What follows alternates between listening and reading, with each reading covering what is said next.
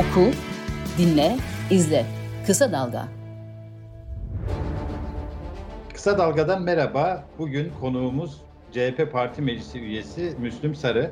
Tabii Müslüm Bey'le CHP'lilik dışında çok bambaşka bir konuyu konuşacağız. O da kurdukları yeni bir vakıf. 2. Yüzyıl Enstitüsü Vakfı. Çok önemli bir girişim. Müslüm Bey hoş geldiniz yayınımıza. Hoş bulduk. İyi yayınlar dilerim. Selamlar iletiyorum herkese. Sağ olun. Müslüm Bey, vakfı sizin anlatmanızı istiyorum. Niye? Çünkü iddiaları olan bir vakıf ve vakfın üyelerine baktığımızda da çok geniş bir yelpaze görüyoruz. Bugünün Türkiye'si açısından da önemli bir girişim gibi duruyor.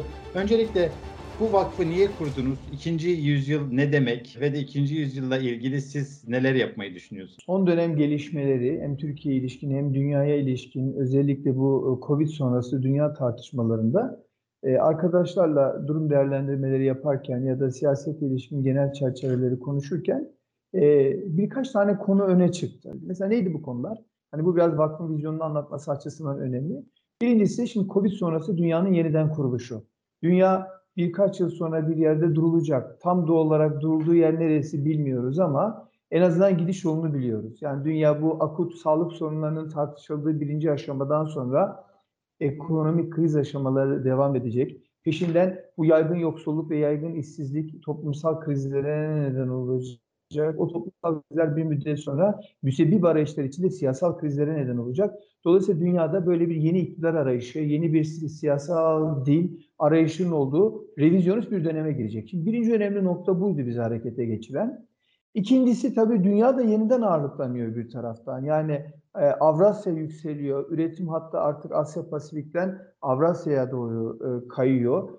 Her ne kadar Doğu, Batı'ya özgü, Batı gibi bir bütüncül model önermiyorsa da dünyaya, yani hukukun üstünlüğü gibi, demokrasi gibi, sekülerizm gibi, Türkiye gibi Asya ile Avrupa'nın birbirine en çok yaklaştığı yerde olan bir ülke açısından bu 5 deniz ülkesinde önemli bir jeopolitik alan da açılıyor. Bu da bizim için önemli bir gerekçeydi bu vakfı kurmak açısından.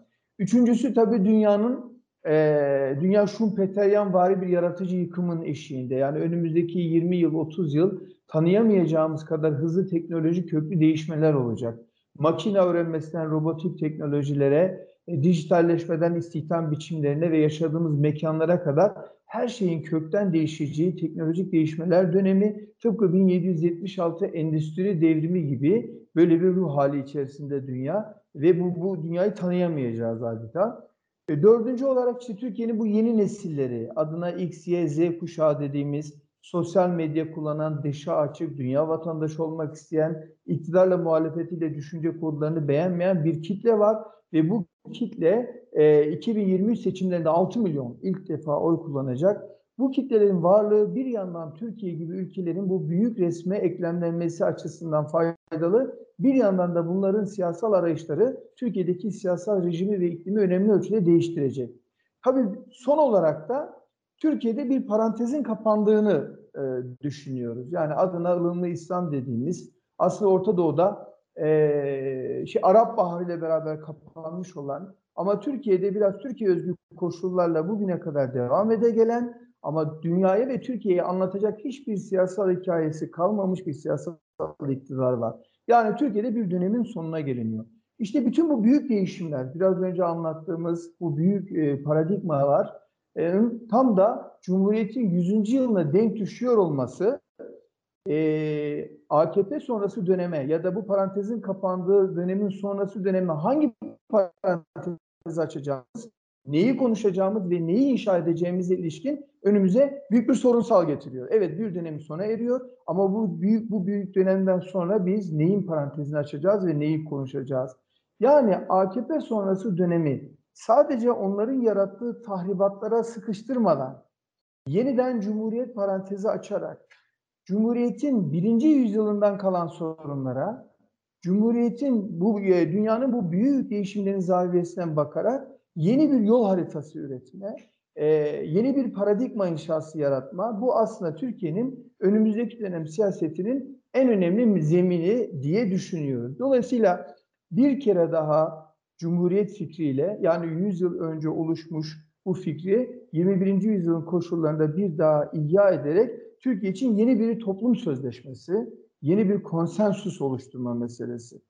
Şimdi bu bizim vakfımızın, bu düşünce kuruluşumuzun ana eksenini oluşturuyor. Yani biraz arka planı anlatmak açısından konuları biraz uzun tuttum. Ama bu büyük değişimlere göre bir yeni cumhuriyete ilişkin bir yeni yol haritası üretmesi için bizim ana eksenimiz. Peki yeni bir toplum sözleşmesi dediğinizde o zaman tam da iki şeyi sormam gerekiyor. Bir vakfın yapısı üye, ben biliyorum Murat Karayalçın'dan tutun da işte CHP'nin eski Dışişleri Bakanlarına, önemli siyasetçilere ve fakat CHP ile sınırlı değil, Kürt siyasetinden gelen isimler de görüyoruz. Siz biraz bu yapıyı anlatır mısınız?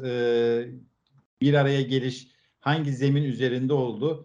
Evet. Çünkü ikinci yüzyıl dediğimizde biraz CHP kokuyor. Biraz da sizin parti meclisi üyesi olmanız da buraya bir CHP damgası vuruyor gibi. O yapı siyasetle ilişkisi nasıl, siyaset üstü olma iddianızı nasıl gerçekleştireceksiniz? Sonra da toplum sözleşmesine ilişkin sorularım olacak. Evet, ya bu bir yeni zemin iddiası. Tabii yeni zemin iddiası, ya biraz önce söylediğim, Türkiye'nin bu birinci yüzyılından kalan büyük sorunlar, toplumsal ve siyasi hayatımızı yönlendiren büyük çelişkileri var. Ve bu büyük çelişkilerine bir yeniden bakma fırsatı. Şimdi ne tür çelişkiler bunlar? Mesela Türklerle Kürtler arasında. Mesela Alevilerle Sünniler arasında. Mesela laikle muhafazakar arasında. Mesela kadınla erkek arasında. Mesela üretim modeliyle çevre arasında. Mesela emekle sermaye arasında bir New Deal inşa etme, bir yeni konsensus inşa etme. Şimdi kuşkusuz bu bir partinin siyasetinin içine sıkıştırılamayacak kadar önemli meseleler bunlar. Dolayısıyla partilere aşkın meseleler. Cumhuriyet Halk Partisi 100 yıl önce devlet kurulmuş parti olarak ideolojik üstünlükleri olan ve bugün en büyük muhalefet partisi olarak siyasette de karşılığı olan bir parti olmakla olarak bu büyük resmin içinde Cumhuriyet'in ikinci yüzyılı ya da Cumhuriyet'in yeniden inşası süreci içerisinde yer alması gereken en önemli bir parti idi.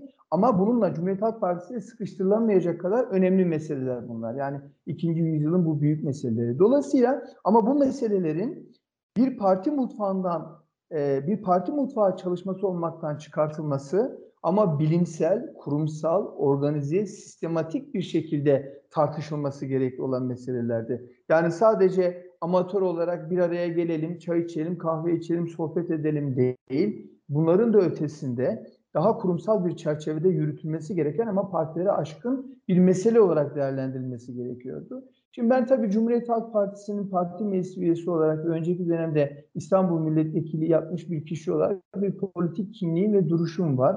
Özellikle Cumhuriyet Halk Partisi Genel Cumhuriyet'in ikinci yüzyılından söz etmesi en son yapmış olduğumuz kurultayda dolayısıyla bir çağrışım da yapıyor bu ikinci yüzyıl vakfı. Ama bu vakıf Cumhuriyet Halk Partisi'nin de içinde olduğu ama Cumhuriyet Halk Partisi ile sınırlı olmayan partiler üstü, geçmişte siyasal yelpazenin içinde yer almış her kesimin olduğu ya da siyaset yelpaze içinde yer almamış olsa bile tek tek bireysel olarak kamuoyunun tanıdığı, bildiği insanlardan oluşan ve Cumhuriyet'in yeni konsensüsünü yansıtan ve evet biz Cumhuriyet'in ikinci yüzyılı ile ilgili bu büyük meseleleri bir masa etrafında oturup konuşabiliriz diyen bir mantık da oluşturuldu. Kimler düzeyinde örnek verirsiniz? Evet. Burada işte Cumhuriyet Halk Partisi'nin eski genel başkanlarının her üçü de, yani Murat Bey de, Altan Bey de, Hikmet Bey de bu sürecin içinde. Yine mesela Uluş Kürkan gibi Cumhuriyet Halk Partisi'nin içinde de biliyorsunuz farklı ekoller var. Bu ekoller de burada temsil ediliyor. Ercan Karakaş gibi kişiler. Onun dışında Kürt hareketinden Ayhan Bilgen gibi, Ahmet Türk gibi kişiler. Yine merkez sağdan Ayfer Yılmaz gibi, Işın Çelebi gibi kişiler, işte Alevi dünyasından Müslüm Doğan gibi, Seyfi Oktay gibi kişiler, ilahiyatçılar var burada, işte Kırbaşoğlu gibi, İlhami Güler gibi Ankara İlahiyat'ın önemli hocaları, yine muhafazakar dünyadan işte Abdülbaki Erdoğmuş gibi ya da Fatma Bostan Ünsal gibi daha önce AKP'nin MYK'sında bulunmuş, oradan ayrılmış olan kişiler. Yine Rıza Türmen gibi, Osman Korutürk gibi kişiler, böyle uzayıp giden bir liste. Liberaller, mesela Özgürlük Araştırmaları Derneği'nden hocaların içinde. Yani bizim böyle bir 50'ye yakın uzun bir listemiz var ve bu liste siyasal yelpazenin her tarafını kapsayan bir liste. Şimdi bunun dışında bir de bizim bilim kurulumuz var. Şimdi vakfımızın 6 tane temel çalışma alanı var. Ekonomik ve sosyal politikalar önemli ayaklardan biri. Güvenlik ve dış politika, yani Türkiye'nin gerçekten yeni bir dış politika paradigmasına ihtiyacı var. Yeni hukuk düzeni, yani anayasadan başlayan kamu ihale kanununa kadar giden yeni bir hukuk tasarımına ihtiyacı var Türkiye'nin.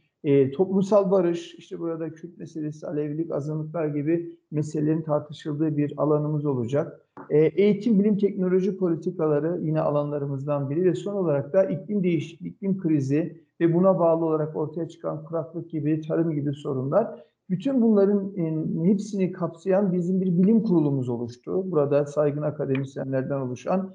Bir de tabii yatayından kesen sorunlar var. İşte ilahiyatçılar gibi, siyaset bilimcileri gibi, sosyologlar gibi. Altında da bizim çalışma gruplarımız var. Şimdi mesela şöyle bir şey yapmaya çalıştık. Biz bu ilk ortaya çıkmaya başladığımızdan beri şöyle eleştiriler da aldık.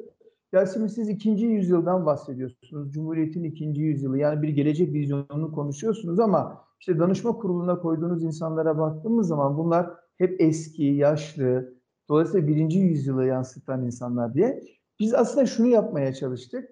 Biz 1. yüzyılın birikimini bir tarihsel süreklilik içinde bu vakfın içine akıtmaya çalıştık. Ama 2. yüzyılın dinamizmini de bu bilim kurulları ve oradaki çalışma gruplarındaki genç akademisyenlerle çalışarak tamamlamaya çalıştık. Yani dinamizmle birikimi bir araya getirmeye çalıştık. Biz bu yapıyı bilimsel çalışmalarla destekleyeceğiz. Yani doktor öğrencileri, araştırmacılar, araştırma burslarıyla, üniversitelerde örgütlenerek, burada yarı zamanlı süreçlerin içine katarak, profesyonel kadrolarla yürüyerek biz aslında yeni bir zemin, yeni bir referans noktası inşa etmeye çalışıyoruz. Bizim amacımız sadece fikir üretmek de değil. Evet, fikir üretmek en önemli işimiz. Yani Cumhuriyet'in yeni yüzyılının yol haritalarını üretmek ama üreten fikirleri yaymak, örgütlemek gibi bir amacımız da var. Yani sivil toplumun sürecinin içine katarak, Anadolu'da toplantılar yaparak, kanaat önderleri tartışma süreçlerinin içine katarak, üçüncü olarak Cumhuriyet'in yeni yüzyılının kadrolarını üretmek gibi bir amacımız da var. Ve dördüncü olarak da bir yeni nesil düşünce kurulu olarak proaktif bir iletişim stratejisi içinde bir kamuoyu oluşturmak gibi bir iddiamız da var. Yani bu fikirler etrafında bir kamuoyu üretmek. Şöyle söyleyeyim Kemal Bey, özetle normal koşullarda sizin de çok iyi bildiğiniz gibi düşünce kuruluşları daha homojen bir fikrin etrafında oluşur. Yani bir fikir vardır, bir dünya görüşü. Bu dünya görüşünün etrafında bir kümelenme olur. Mesela Avrupa'ya gittiğinizde ya da Amerika'ya gittiğinizde her siyasal partinin bir düşünce kuruluşu olur. Hatta bazen siyasal partilerin kanatlarının bile düşünce kuruluşları vardır. Burası ise daha bir homojen değil, daha heterojen bir yapı. Biz aslında bu bir taraftan Cumhuriyet'in 2. yüzyılı ile ilgili, çünkü 2. yüzyılı bir Cumhuriyet fikri, bir siyasal partinin siyasasının içine sıkışamayacak kadar büyük, ona aşkın bir şey. İkincisi de Türkiye'nin bu konjonktürü, bu siyasal konjonktürü daha heterojen bir yapıyla yürümemizi zorunlu kıldı. Yani buyurun. Tam da burada şeye girmek istiyorum. Yani bir heterojen yapıdan söz ediyorsunuz ve bir araya gelişiniz şunu çağrıştırıyor. Tabii siz bu açıklamalardan önce kurulmuştunuz ama böyle bir denk geliş var. Helalleşme tartışmalarını gündeme getiriyor. O akla getiriyor çok doğrudan. CHP lideri Kılıçdaroğlu helalleşme dediğinde ilk olarak herkes sanki CHP'nin sorumluluğu olan bir takım mağduriyetlerle ilgili helalleşmeden söz ettiğini sandı. Ama grup toplantısında yaptığı konuşma ile tam da sizin çizdiğiniz çerçeveye yakın biçimde Cumhuriyet dönemi uygulamalarının neredeyse hani tek parti, CHP'nin tek parti olduğu dönem hariç tuttu. Onu soracağım, niye hariç tuttu sizce diye. Ama Cumhuriyet tarihi boyunca mağdur olan bütün kesimlerle bir helalleşmeden söz etti. Siz bu helalleşme fikrine nasıl bakıyorsunuz? Çizdiğiniz perspektifle örtüşüyor mu? Ve helalleşmeden ne anlamalıyız? Şimdi şöyle, biz bu yeni nesil düşünce kuruluşu olarak bu 2. yüzyıl vakfında birincil özellikle şunu yapmak istiyoruz. Farklı siyasal siyasal düşüncelerden gelmiş olsa bile insanların bir masa etrafında toplanabileceğini ve Türkiye'nin temel meselelerini konuşabileceğini göstermek istiyoruz. Yani 2022 yılında bizim yapmak istediğimiz en önemli şey bu. 2021 yılı bizim için kurucu bir yıldı. 2022 de bu çerçevede rüştümüzü ispatlayacağımız bir yıl olacak. Biz bilimsel bazı çalışmalarla farklı siyasal fikirlerdeki insanların Türkiye'nin bu kutuplaştırılmış siyasetine bir panzehir üreterek, üretecek bir çerçevede bir araya gelmelerini sağlamak istiyoruz. Şimdi bunun başlı başına önemli bir yanı var. Şimdi Sayın Genel Başkan'ın helalleşme ile ilgili açıklamaları sizin de ifade ettiğiniz gibi bizim kuruluşumuzdan sonra ama şöyle örtüşen bir yanı var. Türkiye'nin siyasal iklimi gerçekten bazı meseleleri ön yargılardan azade bir biçimde tartışmayı mümkün kılmıyor. Yani dünyada bakın çok büyük meseleler var. Örneğin biz bu düşünce kuruluşunu oluştururken bir yıllık bir hazırlık dönemi yaşadık.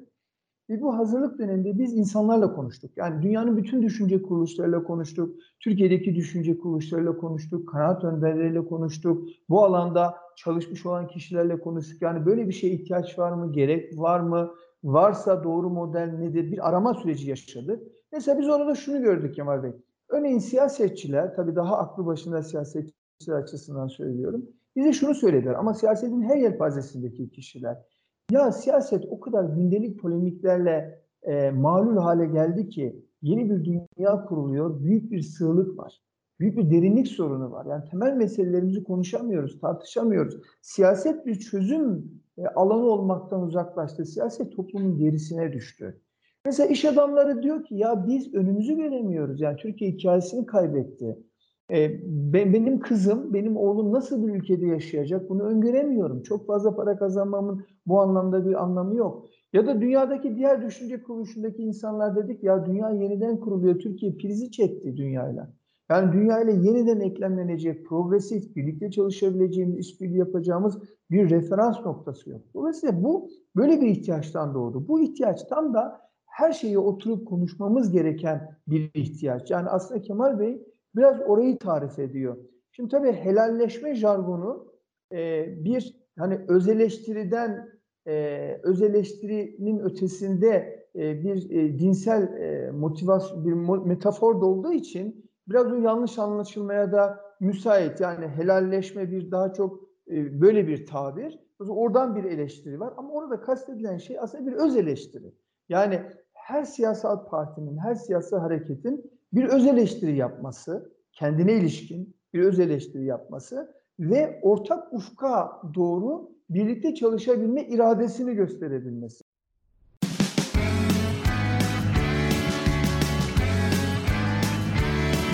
Kulağınız bizde olsun. Kısa Dalga Podcast. Ahüt de var değil mi? Aslında salt bir öz eleştiri değil. Çünkü diyelim ki ben sizinle helalleşirsem bir konuda şunu demiş oluyorum. Sizin hakkınızı yemiş isem özür dilerim. Hakkını yediğim için özür dilerim. Bu bir geçmişe yönelik öz eleştiri. Ve bu ama aynı zamanda neyi barındırıyor içinde?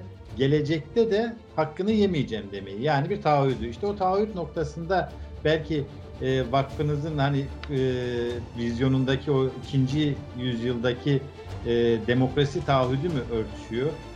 Ve bunu nasıl yapabiliriz? Çünkü örneğin çok geniş kesimler var. Roboski deniyor, işte Cumartesi anneleri deniyor. Birçoğu da çok yakıcı bir şekilde Türkiye'deki Kürt sorununa temas ediyor. Evet, şimdi biraz önce sizin de ifade ettiğiniz gibi bu bir belli aşamaları olan bir süreç. Yani önce bir defa öz eleştiri yapacaksınız kendinizle ilgili.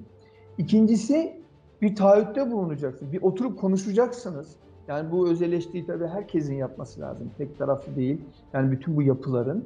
Sonra oturup konuşacaksınız ve ondan sonra bir ortak ufuk belirleyeceksiniz. Şimdi benim buradaki, beni en çok heyecanlandıran şey Kemal Bey, bütün bu yol ayrımlarının, yani biraz önce çizdiğimiz çerçevede bütün bu yol ayrımlarının, bütün bu gelişmelerinin Cumhuriyet'in 100. yılına denk düşüyor olması. Yani aslında bu çok güçlü bir metafor. Yani gelin bir kere daha konuşalım. Yani bütün bu meselelerle ilgili, yani Kürt meselesi, Alevilik, Cumhuriyet'in temel değerleri, üniter devlet yapısı, sekülerizm, model tartışmalar, gelin bunları hep beraber yeniden konuşalım. Bir kere daha konuşalım. Bunun için bir fırsat var. Yani 100 yıl sonra bir tepemize gelmiş, ayağımıza gelmiş bir fırsat var. Dolayısıyla bir dönem kapanırken ya sadece işte burada tahribatlar oldu. Bu tahribatları gidermek için şunları yapalım demeyelim. Bunları diyelim ama bunun da ötesine geçelim. Daha ileride bir parantez açalım. Şimdi bu Türkiye'nin yeni konsensüsü işte. Yani burada helalleşme de var. Burada öz eleştiri de var. Burada ya biz nerede hata yaptık da var. Burada ya ortak ufka nasıl yöneleceğiz de var. Ya ortak ufkumuz nedir de var. Ya gelin konuşalım. Peki yani ortak ufuk diyoruz ama ne bizim ortak ufkumuz? Tam yani da ortak toplum sözleşmesi kavramına geleceksiniz. Ben de onu soracaktım. Evet. Şimdi toplum sözleşmesi deyince tabii çok kurucu bir irade gerekiyor. Bir toplum sözleşmesi yapabilmek için. Türkiye'de Cumhuriyet'in kuruluşunda Cumhuriyet'in kuruluşuna ilişkin tartışma açmak istemiyorum ama bir toplum sözleşmesinden ziyade devrimci bir süreç vardı ve ardından bir demokrasi inşa edilmeye çalışıldı. O demokrasi yarım yamalak oldu, askeri darbelerle mağlup oldu. Daha sonra askeri darbe dönemleriyle yarışacak bir sivil otoriter rejimle mağlup oldu. Dolayısıyla Türkiye 2000'lerin başına kadar bir yarı demokrasi inşa etmişken şimdi o yarı demokrasinin yarı kısmı da elden gitti ve otoriter diye niteleyeceğimiz bir ülke haline geldi. Peki ama nasıl bir toplum sözleşmesi öngörüyorsunuz? Bunun asgari zemini ne? Yani sizin için bu toplumda yaşayan bireylerin, grupların, etnisitelerin, mezheplerin bir araya gelebileceği asgari zemin var mı? Ya var, bunlar tabii çok yani üzerinde tartışılması gereken, konuşulması gereken konular ama ben mesela şuradan bakıyorum meseleye. Şimdi şöyle bir ülke düşünün Kemal Bey. Bu ülke Müslüman bir ülke ama laik. Şimdi bu çok önemli bir şey. Yani hem Müslüman bir ülke olup hem laiklik iddiasında olan, yani çok güçlü bir son dönemlerde çok ciddi aşınma olsa bile yani en azından laik olabilecek, yani kendi Müslüman coğrafyasıyla karşılaştırıldığında ayrıksı bir yerde duran bir ülke. Bir taraftan Orta Doğu'da ama bir taraftan Batı ittifakının içinde. Yani işte NATO, Avrupa Birliği, Batı değerleri, yani adına demokrasi dediğimiz, sekülerizm dediğimiz, işte hukukun üstünlüğüne inanan bir Batı modeli var. O model açısından söylüyorum. Bunun içinde olduğunu iddia ediyor. Yani 200 yıllık, 300 yıllık macerası Türkiye'nin. Şimdi doğru dürüst yeraltı zenginliği olmaksızın ve çok kötü yönetimlere rağmen 800 milyar dolar milli gelir üretebilen bir müteşebbis sınıfı var. Yaş ortancası 32.7 ve demografik fırsat penceresi 2030'ların sonlarına kadar açık olan bir ülke ve hala yönetimleri demokrasiyle, daha doğrusu seçimlerle değişiyor. Yani en azından bugüne kadar.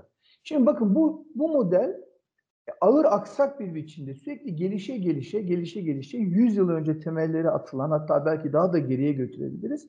Bugün bu noktaya geldi. Şimdi biz bu modeli bir kere daha ihya etmeyi başarabilirsek, yani aslında bizim burada şeylerimiz belli, konsensüs alanlarımız. Demokrasi, sekülerizm, hukukun üstünlüğü, barış. Yani şimdi şu Türkiye'deki yarılma şöyle bir yarılma. Bir taraftan otoriterizmi savunanlar var, bir taraftan demokrasiyi savunanlar var. Bir taraftan savaş dilini savunanlar var, bir taraftan barışı önceleyenler var. Bir taraftan siyasal İslam'ı savunanlar var, bir taraftan sekülerizmi savunanlar var. Dolayısıyla bizim aslında ortak müştereklerimiz var. Ama bu ortak müştereklerimize oturup bir kere daha konuşmaya ihtiyacımız var. Mesela yani Türkiye bu modeli geliştirerek, bu ortak konsensüslerine vurgu yaparak, bunun üzerine bir hukuk tasarımı inşa ederek, yani mesela Türkiye'nin yeni hukuk düzeni dediğiniz zaman sadece anayasa aklımıza geliyor. Ama anayasadan da ayaklarını bastığı bir zeminin inşası aslında söz konusu olan. Yani o konuşmanın başında söylediğiniz o büyük çelişkilere bu açıdan yeniden bakan, onun konsensüsünü oluşturan. Ya bu bir süreç. Şimdi Türkiye böyle bir sürece girdi. Girmeli ya da en azından. Yani önümüzdeki birkaç yıl. Bakın 2022 yılı Türkiye'de yeni bir büyük iktidarın kurucu unsurlarının daha da belirginleştiği bir yıl olacak. 2023 yılı merkezde, 2024 yılı yerelde yeni ayaklarının kurulduğu bir yıl olacak. 2025'te de Türkiye'de rejim değişecek. Ben öyle olduğuna inanıyorum. Yeni dönemin toplum sözleşmesi Kürtler için ne ifade etmeli sizce? Şimdi bakın, ben 100 yıl önce oluşmuş bu modelin birikimlerini kucaklayarak 2. yüzyılın büyük zaviyesinden bir kere daha oturup konuşmaktan bahsediyorum. Bunun aslında asgari müşterekleri var. Şimdi Kürtler ne istiyor? Bir, demokrasi istiyor. Türkiye'deki bütün vatandaşlar gibi. Yani koşulsuz, amasız, fakatsız bir demokrasi. Yani demokrasiyi yaşamak, özgürlükleri yaşamak, yani kendi bireysel özgürlüklerini, fikri özgürlüklerini yaşamak. Müreffeh bir ülke oluşturmak. Yani aslında biz eşit anayasal yurttaşlık çerçevesi içerisinde hangi etnisitenin, hangi mezhebin sahip olması gereken haklara sahipse onların sahip olacağı, onların garanti altına alınacağı, teminat altına alınacağı bir yeni bir konsensüs öneriyoruz. Yani önermeliyiz yani Türkiye Cumhuriyeti olarak. Dolayısıyla ben hani bu meseleler dediğim gibi çok muhataralı meseleler, üzerinde çok konuşulması gereken meseleler. Şimdi tabii vakıf da biraz önce söylediğiniz gibi vakıf meselelerin hepsini konuşacağız. Bizim alanlarımızdan biri de bu. Yani bu toplumsal barış meselesi. Bunlarla ilgili alanlardaki sadece Kürtlerin de meselesiyle ilgili, Alevilikle ilgili de bir problem var Türkiye'de. Azınlıklarla ilgili bir problem de var. Dolayısıyla bütün bunların hepsini böyle bir konuşabileceğimiz, yol haritaları üretebileceğimiz bir süreci inşa edeceğiz diye düşünüyorum. Ama öncelikle bunları bir konuşabilmemiz gerekiyor. Peki bu konuşma kültürü açısından şöyle bir engel çıkıyor mu sizce de? Türkiye'de sağın geleneksel olarak merkez sağa da buna katabiliriz aslında ve ne yazık ki Türkiye'de son dönemde siyasetin merkezi sağa kaydı, merkez sağın da sağına kaydığı için radikal diyebileceğimiz geçmişte 1990'larda ya da 80'lerde radikal diye nitelendirilebilecek. Şimdi de güttükleri siyaset bakımından da radikal sağda yer alan iki parti sağı işgal etmiş durumda. Bu da AKP ve MHP. AKP ve MHP dahil ama daha geniş kapsamlı olarak merkez sağa bile bunun içerisine katarsak, bugün merkez sağa temsil eden bir parti de pek yok ya da tartışmalı ama geçmişin ANAP, Doğru Yol geleneklerine, Adalet Partisi, Demokrat Parti geleneklerine baktığımızda da demokrat olmayan bir sağ gerçeklik var karşımızda. Siz katılır mısınız buna? Yani demokrasiyi hazmedememiş, demokrat olmayan, yani başkasının söz söyleme, örgütlenme özgürlüğüne saygı duymayı bırakın, iktidarda olduğu dönemde hep bunları engellemeye çalışan bir sağ gelenek var. Bu sağ gelenek aşılıyor mu, aşılacak mı sizce? Bir toplum sözleşmesi önünde örneğin bir AKP'li seçmen, MHP'li seçmen, yani parti yönetimlerini bırakın, o seçmenlerin kafalarındaki bu antidemokratik tutumlar nasıl aşılır? Bu şöyle, yani Türkiye'de gerçek anlamda bir merkez sağ var mı? Tabii çok tartışılır. Yani şu anki siyasal partiler Türkiye'deki merkez sağ geleneği kapsıyor mu? O birikimi temsil ediyor mu? Bu da tartışılır.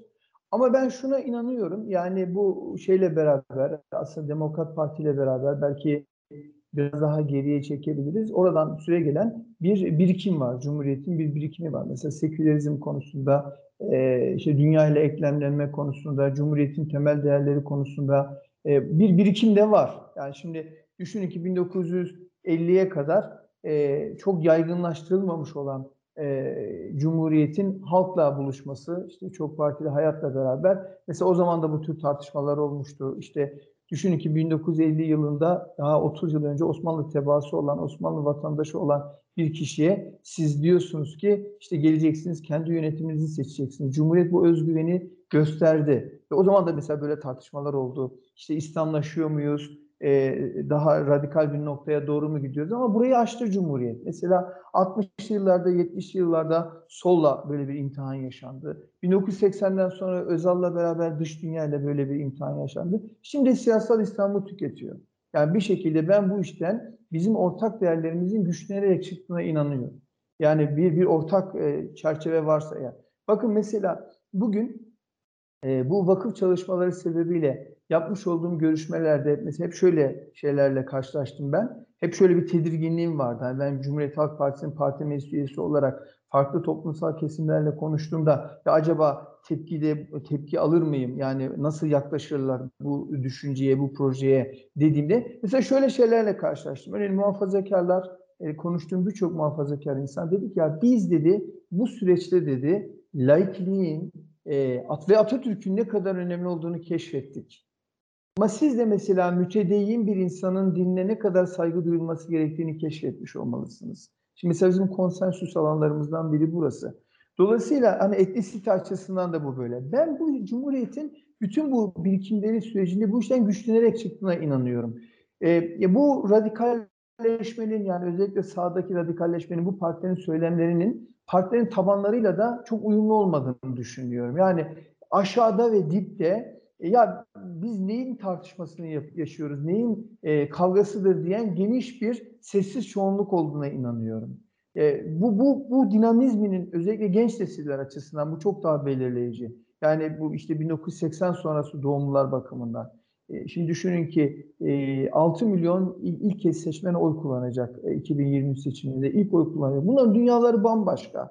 Yani bu büyük tartışmalar işte sağ radikalizm, sol radikalizm bunlarla ilgili değiller. Yani daha farklı dünyaları var ve dünyadaki bu büyük gelişmelerle bizim köprülerimizi de kuruyorlar. Ben böyle bir dalganın, böyle bir dip dalgasının, böyle bir sessiz çoğunluğun olduğuna inanıyorum ve Cumhuriyet'in yeni konsensüsünü de bunların kuracağına inanıyorum. Yani bizim artık bu sanayi devrimini ıskalamamız gibi bu büyük devrimleri ıskalama lüksümüz yok. Yani kendi içimize kapanırsak, bütün bu polemiklerin içerisine yeniden girersek, yeniden önyargılı tartışma süreçlerinin içinde olursak, bu geçiş dönemini doğru yönetemezsek Türkiye'nin savrulacağını düşünüyorum. Yani Türkiye'nin önünde bir yol ayrımı olduğunu, ya oturacağız ve yeni bir yol haritası belirleyeceğiz hep beraber kendimize, ya da savrulacağız. Türkiye'nin üçüncü bir seçeneği ve alternatifi yoktur. Bir fırsat var. Ben de soracaktım Müslüm Bey. Yani bir umut var şu anda. Bu umut biraz da anketlere dayanan bir umut. Kabul edelim. Anketler diyor ki AKP, MHP iktidarı gidecek. Ve tutarlı bir şekilde demeleri de bu umudu arttırıyor. Ama seçim yarın değil. Yani anketlerde sorulan soru şu: bu pazar seçim olsa, ama ne yazık ki bu pazar seçim yok. O seçim bilmediğimiz bir pazar günü yapılacak. En geç 2023'te olmak üzere. Böyle bir umut var ama bir yandan çok da endişe de var. Yani AKP'nin seçimle gitmeyeceği yönünde ya da giderken toplumsal dengeleri sarsabileceği yönünde çokça da endişe var. Toplum bundan kaygı duyuyor. Bu kaygıyı besleyen en önemli şey de iktidarın söylemi. Yani Cumhurbaşkanı başta olmak üzere iktidar sözcüleri son dönemlerde özellikle hem genel olarak muhalefet hem de tek tek muhalefet liderlerine yönelik tutumları, yine detaylandırırsak uzun sürer ama Akşener'e yönelik söylem, Kılıçdaroğlu'nun linç edilme videolarının yayınlanması, iktidarı ele almayı düşünmeyin mealindeki sözleri Cumhurbaşkanı'nın. Size bu kaygıyı taşıyor musunuz? Yani Türkiye'de bir kaos dönemine doğru da gidebilir miyiz? Bir ikinci seçenek de bu olabilir mi? Şimdi elbette böyle bir ihtimal var. Bakın şimdi çok uzun süreli devam eden iktidarlar açısından bu iktidarların yerine yenisinin dizayn edilmeden ya da en azından geçiş dönemi tasarımı dediğimiz exit stratejiler yapılmadan ortaya çıkacak iktidar değişikliklerinin hep kaosa gittiğini gördük. Dünyada da bu böyle oldu. Çünkü uzun süre devam eden iktidar bir, iktidarını bırakmak istemez. İki, bir güç zehirlenmesi içindedir. Üç, kirlenmiştir. Dolayısıyla o kirliliğinin sonucunda iktidardan düştüğü anda çok farklı süreçlerle karşı karşıya kalacağını düşünür, ona inanır. O yüzden hep pedal çevirmek zorunda hisseder kendisini. O yüzden bırakmak istemez iktidarı. Ama bunun karşısında iktidar değişikliği için de ciddi bir geçiş dönemi tasarımına ihtiyaç var. Yani bir exit stratejiye ihtiyaç var. Şimdi Türkiye'nin exit stratejisi aslında rejim değişikliği. Yani parlamenter sisteme dönüş. Şimdi ben bu parlamenter sisteme dönüş konusunda bir mutabakat oluştuğunu görüyorum. Yani bu mutabakatın iki ayağı var. Birinci ayağı küresel ayağı. Yani küresel elitler bakımından Türkiye önemli bir ülkedir. Kaybedilmeyecek kadar önemli bir ülkedir. Ama mevcut yönetim güvenilmezdir ve mevcut yönetim için bir küresel meşruiyet alanları açmayalım. Bunu en son şeyde de gördük, yani New York'ta işte Biden yönetimiyle beraber gelişen süreçte. Dolayısıyla burada bir mutabakatın birinci ayağı var. Şimdi beni asıl umutlandıran konulardan biri mutabakatın ikinci ayağı ile ilgili olan, yani içeride olan. Şimdi bakın nicedir AKP ve MHP'nin arkasında devletin bekası kavramıyla konsolide olmuş bir yapı vardı. Şimdi ben bu yapının da dağılmakta olduğunu görüyorum. Şöyle ki bu tek adam rejimi mesele Tayyip Erdoğan'la ilgili de değil. Bu tek adam rejimi Cumhuriyet'in temel birikimlerine, önemli ölçüde engel teşkil etmektedir, risk oluşturmaktadır ve devletin bekasını oturup yeniden konuşalım. Aslında bu sistemin kendisi bir beka sorunu yaratmaktadır demeye başlayan bir yapı oluşmaya başladı. Yani şeyin içinde, devletin içinde, işte bu AKP-MHP blokunun arkasında. Şimdi ben bunların tasarımı da ya yeniden biz parlamenter sisteme, yani denge ve denetleme mekanizması olan bir parlamenter sisteme dönelim demeye başladı. Şimdi bugün bu rakam, yani az önce sizin söylediğiniz gibi bu sistemin karşısında olanların rakamı %60'lara kadar ulaştı. Yani şöyle bir denklem var Türkiye'de. Bu sistemi savunanlar, yani AKP ve MHP %40. Bu sistemin karşısında olanlar her koşulda karşısında olacağını düşündüğümüz, yani çekirdek Millet İttifakı açısından diyorum, bu da %40. Yani İYİ Parti ve CHP dersek. Şimdi 10 puan HDP var. 10 puan da diğer partiler var. HDP'nin parlamenter sisteme dönüş konusundaki düşünceleri de net. Öbür %10 olan küçük partilerin de en az %70'i bu ucube sistemin devam ettirilmemesini istiyor. Dolayısıyla aslında bu küresel dünya açısından ya da kamu politikaları açısından bu mutabakatın ittifak sistemlerinde de bir karşılığı var. Dolayısıyla bütün mesele, bütün bu yapıyı bir arada tutacak bir geçiş dönemi tasarımı üretmekte. Yani nasıl ittifak sistemlerini buna göre kurmakta, Cumhurbaşkanlığı adayını buna göre üretmekte, buna göre bir birlikte çalışma kültürü oluşturmakta, işbirliği yaratmakta, birbirleriyle daha fazla konuşarak mekanizmalar üretmekte. Ben yani hani Marksizm'de bir çok güzel şey var ya, bir yerde iktidar değişikliği için öznel ve nesnel koşulların aynı anda olması gerekir, biri olmadan olmaz. Evet, tarihsel koşullar, sosyoekonomik koşullar Türkiye'de bir iktidar değişikliği için hazır, ama öznel koşulların da bu durumu algılayarak kendine bir yol haritası üretmesi gerekir. Dolayısıyla Türkiye iktidar değişikliği nesnel koşullar var diye otomatik olarak olmayacak. Riskler var. Biraz önce sizin söylediğiniz gibi riskler var. Ama bu mutabakat oluştuğu sürece, güçlendirildiği sürece, pekiştirildiği sürece ben bu tür risklerin minimize edileceğini düşünüyorum. Bakın, benzer tartışmalar Büyükşehir Belediye Başkanlığı seçimlerinde de vardı. Yani işte asla iktidar bırakılamaz, işte İstanbul'u asla vermezler, işte Ankara'yı asla vermezler, ama oldu. Yani önemli olan bu mutabakatı oluşturabilmek. Peki Müslüm Bey, çok teşekkür ederiz. Vaktiniz hayırlı olsun dileyelim. Ve de önümüzdeki dönemde çalışmalarınızı merakla bekliyor olacağız. Yayınımıza katkılarınız için çok sağ olun. Çok teşekkür ederim. Çok sağ olun. Ben de çok mutlu oldum, memnun oldum. Hoşçakalın. Kısa Dalga Podcast'leri Demet Bilge Erkasab'ın editörlüğünde Mehmet Özgür Candan'ın post prodüksiyonu ve Esra Baydemir'in hazırladığı görseller ile yayınlanıyor. Kısa Dalga'ya destek vermek için Patreon sayfamızı ziyaret edebilirsiniz.